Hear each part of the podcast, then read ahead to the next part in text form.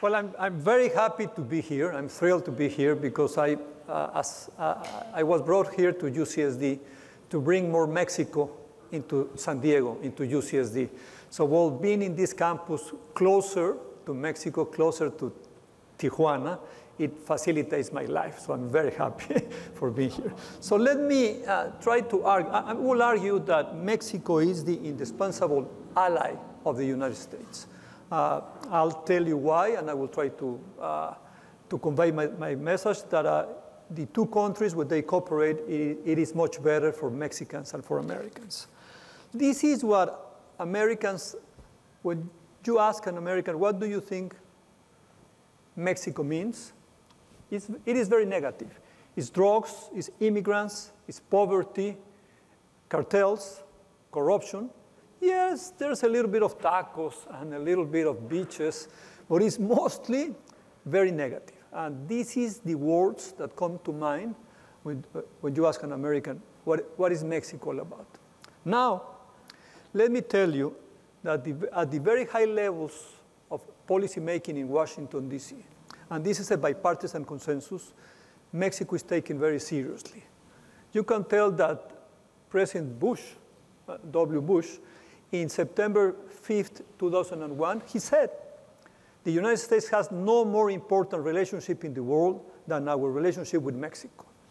You've seen him with Mr. Fox, and this is very telling because his first state dinner was for Mexico, for President Fox, not for the British, not for the Germans, not for the Canadians, it was for Mexico, for Mexicans. And they were, as we call them, the two cowboy friends, one from Texas, the other one from Guanajuato. And then Barack Obama, he used to say the United States sells more to Mexico than to China, India, and Russia combined. I will say Barack Obama got it well. He actually, I was foreign policy advisor to President Calderon when Barack Obama was elected it was November 4, 2008. November 5, 2008, President Calderon placed a call to Barack Obama, and Barack Obama told President Calderon, thank you for your call, and let me tell you that very soon I'm coming to Mexico City to basically pay tribute to Mexicans, because thanks to Mexican Americans, I'm going to be president of the United States. He means the Latino vote, and he came very early. He came very early into his administration, and he gave a beautiful speech at the Anthropology Museum with only Mexican students, about 1,000 of them. It was a beautiful day for US-Mexican relations. Any single high-level Pentagon official will tell you the US is blessed by having Canada and Mexico as neighbors. Take a look at Russia. Russia has 14 neighbors, and no one is as stable as Canada and Mexico. Mexico has been very stable since 1910, when we have the Mexican Revolution, and this is very telling. Every single intelligence high-level official in the US will tell you, yes, we're blessed by having Canada and Mexico. This is critical for the US geopolitical situation. I'm very happy that President Biden, he really gets the importance of Mexico. He chaired the high-level economic dialogue between Mexico and the US. He asked President Obama to chair that. And he's as vice president, visiting Mexico in 2016. He's basically saying hello to the then presidential candidate, Andrés Manuel López Obrador. And the first meeting in the White House for Biden was with the Canadians. The second meeting in his White House was with President López Obrador and his team. So this is very telling about the importance that he gives to both neighbors and to North America. Let me walk you a little bit through migration and border affairs and to trade and investment, just to try to make my case that Mexico is, as I call, the indispensable ally of the United States. Every single day during the last 8 weeks, between 200 and 300 Ukrainians are landing in the Tijuana airport, less than 20 miles from here. And basically, they stay in Mexico only for, let's say, 24 hours. They stay in this shelter. And what Mexico is helping is basically is preparing them to come orderly into the United States. And every day, there's about 200 and 300 Ukrainians coming through Tijuana into San Diego in a very orderly fashion. Actually, Beth, who is here, she asked me not long ago, do you think that the consulate could help me with these Ukrainian friends that are coming all the way from Ukraine? And I told her, I don't think it's necessary because this is fairly simple. There's a lot of Russians coming. They got it, that there's something happening in the country. And last March, there's a record of people being arrested in the US-Mexico border, more than 220,000 people. So Mexico and the US, we must have to put our act together to make sure that we have an orderly migration into the US. This is, remember, you might remember that in October 2018, the US was having a midterm election, and there was an enormous Honduran caravan coming into Tijuana and San Diego. President Trump used to say they're invading us. This is a picture of the Mexican southern border. Since 2018, no immigrant caravan has arrived into the US-Mexico border because Mexico is basically stopping them.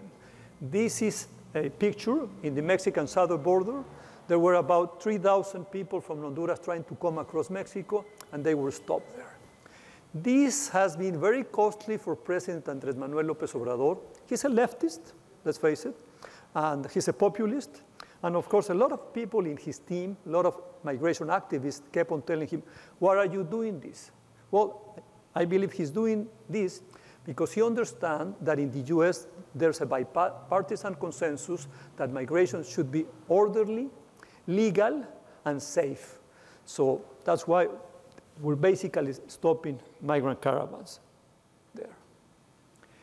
This is very telling. As you can tell, the number of asylum seekers in Mexico has grew exponentially. Last year, we have more than 131,000 asylum petitions in Mexico.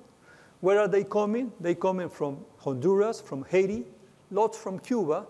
Just last month, we have 32,000 Cubans coming into the US-Mexico border. This year, there's going to be about 150,000 Cubans coming into the US-Mexico border.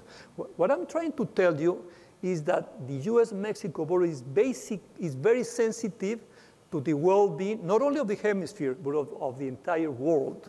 So that's why we must cooperate in the border.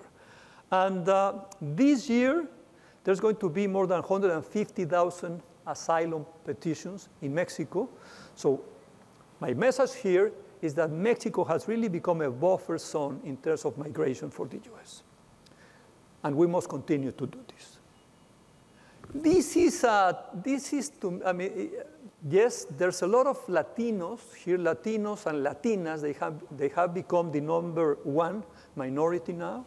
And in the year 2060, close to 30% of the US population is going to be Latino, or Latinx, and about 2/3 of Latinos, they're from Mexican origin. And what I believe is that these Latinos and Latinas, they're going to play a natural role as bridges between Mexico and the United States, as bridges between the United States and Latin America. Nowadays, the US has sent to Mexico an ambassador by the name Ken Salazar. Ken Salazar, this guy here, he's fifth generation Mexican-American. He's from Colorado. He was US senator. As a US senator, he met President Biden, and they're very close. He was also Secretary of the Interior of President Barack Obama. So he gets a lot of things. He has a lot of contacts in Washington that is very important for a US ambassador to Mexico. And guess what? Ken Salazar has become very close to Andrés Manuel López Obrador. And this is critical at this time because now we're living times in Mexico that we have an imperial presidency. Yes, López Obrador is way too powerful. There's very little checks and balances. And it's very telling that this Mexican-American guy who gets Mexico, who gets Mexican culture, who is fluent in Spanish, he has been able to get very close to López Obrador. In this picture, this is southern Mexico. They're discussing, he's trying to do a sort of Panama Canal in the Isthmus of Tehuantepec. So see how close the ambassador is to him. So I believe that this is very telling about the future of Mexican Americans and Latinos reaching with Mexico. Just imagine this ever-growing population of Latinos. It would be great if they could retire in Mexico, if they could retire in Latin America. That would make a lot of sense. Let me go a little bit about trade and investment. This is our Secretary of the Economy, Tatiana Clouthier, and basically signaling early this year that Mexico nowadays is the #1 trading partner of the United States. It's not China, it's not Canada, nowadays it's Mexico. And I believe this is because of NAFTA, this is because of the new agreement, the USMCA, and it's key for orderly trade between the two countries, is key for increasing competitiveness in North America. These are the states, and as you can tell, all the border states, Mexico is their #1 trading partner. And something that is not here, 33 US states, they have Mexico as the second most important trading partner. So for places like Texas, Mexico is way too important. This is very telling. 6 million US jobs depend directly on US-Mexican trade. Almost 700,000 for California, 500,000 jobs in Texas, and 250,000 jobs for Illinois.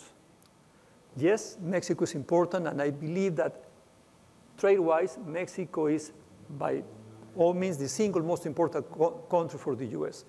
These are the top US cities exporting to Mexico, and San Diego is #9, and I'll bet you in the next 5 years we're going to be in the top 5. But we're competing with very important cities like Los Angeles, the largest urban area in the US, or like Houston, which has become the 4th largest city in the US. But San Diego is advancing. This is very important, and this is very important for economists. What this is telling us is that when Mexico exports to the US, 40% of what Mexico is exporting to the US is American products. When Canada is exporting to the US, 1/4 of that export is American, and when China is exporting to the US, it's only 4%. So this is easy. I mean, it's easy to understand that Mexico should be the key ally to the United States. There's so much trade back and forth Mexico. There's so much intra-firm trade that this is what this explains. We already talked about that. That's a little bit of repetition. This is the growth of US-Mexico trade in the last 20 years. It has been increased 240%. It's huge now. And this is critical. We all know that there's a bipartisan consensus in Washington, one of the very, very few in which Republicans and Democrats, they believe that they must be tougher with China. Well, that they must reshore some of the economic activities from China to a closer region. This is Mexico. So I will say we should think about ally shoring. That's a new concept. And we should think about just near shoring.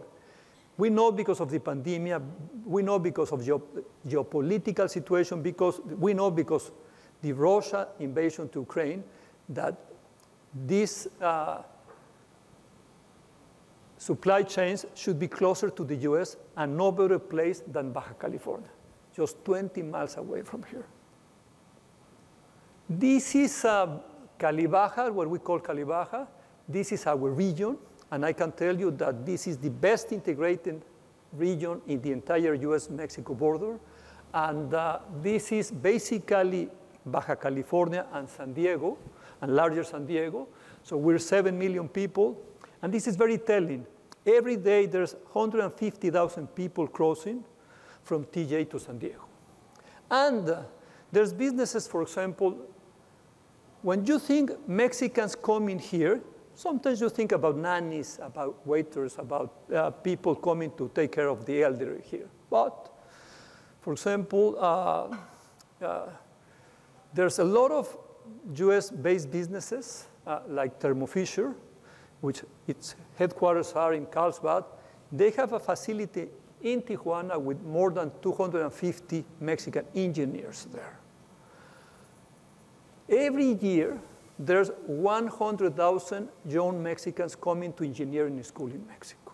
Every year, about 30,000 Mexicans are graduating from engineering schools. So that complements a lot the US, and that's why a lot of businesses could be able to profit to have Tijuana and Baja California next door.